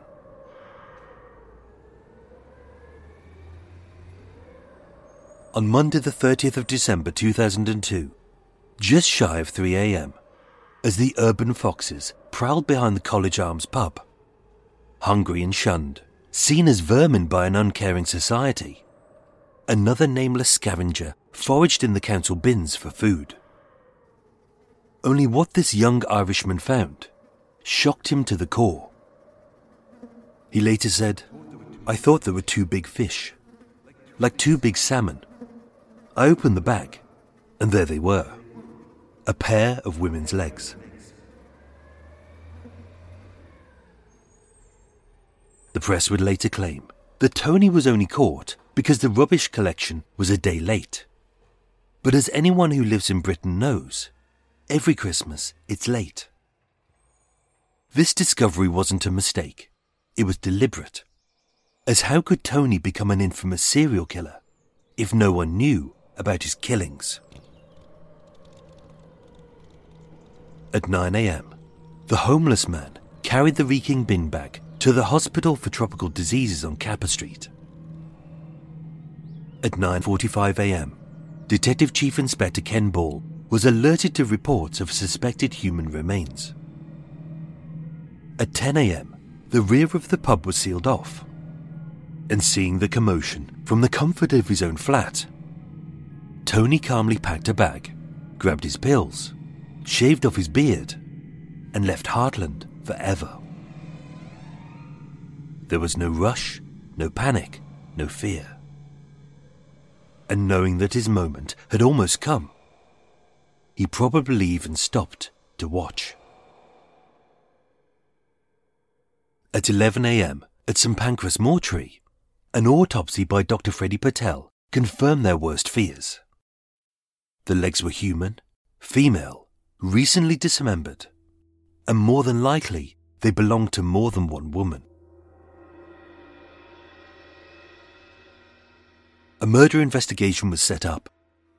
The estate was cordoned off, bins were emptied, residents were questioned, and rubbish collections were stopped, although thousands of tons had already been taken to landfill. No other body parts were initially found. But when the neighbors were asked, the same name kept cropping up. When the police arrived, it was as if he had been expecting them, as the front door was open and the hall light was on. But Tony was nowhere to be found. Initially, it looked like a false lead, as although clean but cluttered, it resembled the flat of a depressed alcoholic who was blamed for everything. To experienced detectives, these seemingly innocent items rankled their nerves. Like the rubber devil's mask, the occult symbols, the stack of sickening porn, the creepy childish daubings which hinted towards other victims, a scattering of scrawled letters written to sex workers, escorts, and S&M magazines, all alluding to his depraved cravings, and a painted glass jar immortalizing that first murder of Sally Rose White. But most of all, beyond the bleach and the incense, they were hit with the recognizable and unforgettable festering reek of decaying flesh. So pungent, it permeated the grey tracksuit bottoms, which blocked the gap under the door and lingered in their nostrils. Having forced the door, the spare room was as Tony had left it a treasure trove of irrefutable evidence connecting him to the murder to the victim. On the table were spare bin bags, a roll of duct tape, some scissors, a pair of marigold gloves, and carefully positioned on the red rug, neatly wrapped and sealed, with the tools of her dissection placed on top, lay the headless and limbless torso of Elizabeth Valad. The hacksaw held jagged nicks of flesh. The knives were still bloodstained. Luminol confirmed the areas of death, dismemberment, and disposal. And the only fingerprints found were the victims and Tony's. The next day, the search expanded to the canal, landfill, and the neighbouring estate where in a green council bin on Plender Street, an upper torso, a right arm, a left arm, and a foot was found. Bridget MacClennan was identified by her DNA, and Elizabeth Valad by the serial numbers of her breast implants. And although an extensive search was conducted, the hands and heads remained missing. Tony was the police's prime suspect. With one of London's largest manhunts set up, the newspapers were given his photo and description, and knowing his reliance on medication for his depression and diabetes, St Pancras and St Luke's hospitals were alerted, but they had already missed him. Tony was gone, having lived for a decade as an invisible vagrant on London streets it wasn't difficult for him to vanish without trace. He slept rough, ate hot meals in charity run kitchens, and having shaved off his beard, less to evade the police and more to avoid a public lynching, his days were spent reading the trashy tabloids, who slathered over the grisly details of his murders, dubbing him with a series of lurid, salacious nicknames, whether as the King's Cross Killer, the Camden Slasher, or the bin bag maniac. Tony knew that his moment of infamy was soon. Very soon. But until then, he would wait. In the mid afternoon of Thursday, the 2nd of January 2003, Mike Burrows, an off duty policeman, was sitting with his son in the wood panelled smoking room at Great Ormond Street Hospital when he spotted a large, stout man in a shin length coat, a black NY cap, a loud shirt, and a set of amusing socks, smoking a cigarette and reading the newspaper. To his son, Mike whispered, You see him? Doesn't that look like the bin bag man? And that was it. Security was alerted. The police arrived. And upon his arrest, although many articles falsely claimed that he fought his way out, with one constable losing an eye and another stabbed, in truth, he was calm and polite. The wait was over. The moment had come. And as the officers led him away, Tony grinned and said, I hear they've given me a name. They're calling me the Ripper.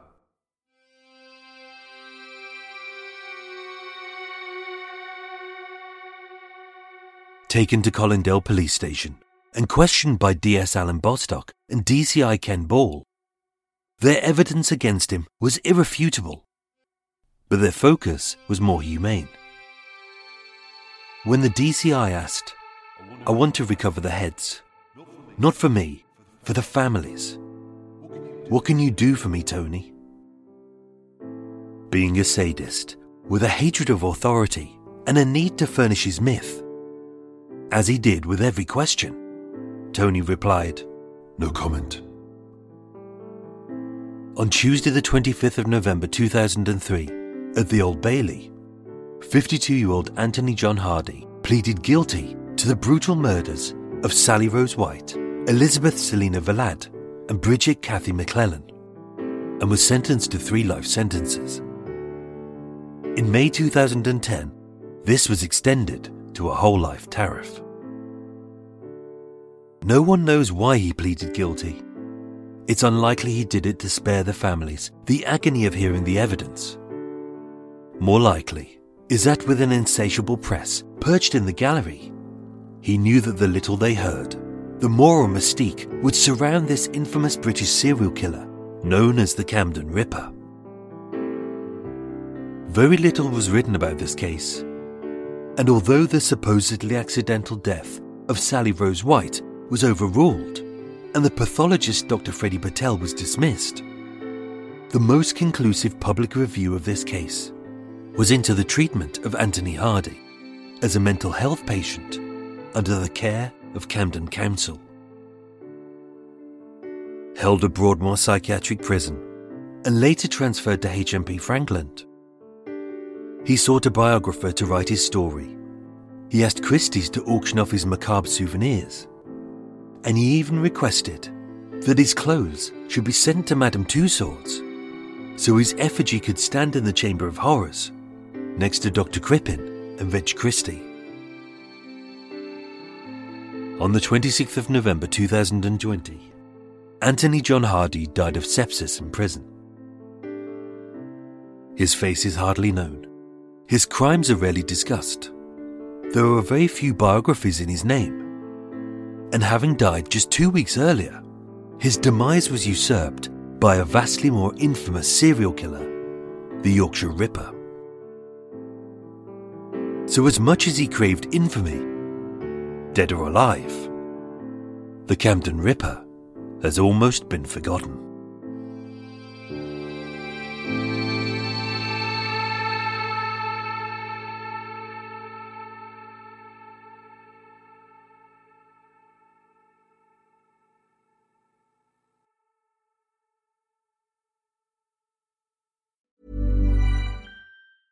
Planning for your next trip? Elevate your travel style with Quince. Quince has all the jet setting essentials you'll want for your next getaway, like European linen, premium luggage options, buttery soft Italian leather bags, and so much more. And is all priced at 50 to 80% less than similar brands. Plus, Quince only works with factories that use safe and ethical manufacturing practices. Pack your bags with high-quality essentials you'll be wearing for vacations to come with Quince. Go to quince.com/pack for free shipping and 365-day returns. If you're looking for plump lips that last, you need to know about Juvederm lip fillers. With Juvederm Volbella XC and Juvederm Ultra XC, your lip look, whether it's subtle or bold, can last up to one full year with optimal treatment and no additional maintenance. Find a licensed specialist and see if it's right for you at juvederm.com today. That's J U V E D E R M.com. Add fullness to lips in adults over 21 with Juvederm Volbella XC or Juvederm Ultra XC. Do not use if you have severe allergies or a history of severe allergic reactions, or if you're allergic to lidocaine or the proteins used in Juvederm. Tell your doctor if you have a history of scarring or taking medicines that decrease the body's immune response or that can prolong bleeding. Common side effects include injection site redness, swelling, pain, tenderness, firmness, lumps, bumps, bruising, discoloration, or itching. As with all fillers, there's a rare risk of unintentional injection into a blood vessel, which can cause vision abnormalities, blindness, stroke, temporary scabs, or scarring. For full important safety information, visit juvederm.com. Imagine the softest sheets you've ever felt. Now imagine them getting even softer over time. That's what you'll feel with Boll and Branch's organic cotton sheets. In a recent customer survey, 96% replied that Boll and Branch sheets get softer with every wash. Start getting your best night's sleep in these sheets that get softer and softer for years to come. Try their sheets with a 30-night guarantee. Plus, get 15% off your first order at bollandbranch.com. Code BUTTERY. Exclusions apply. See site for details.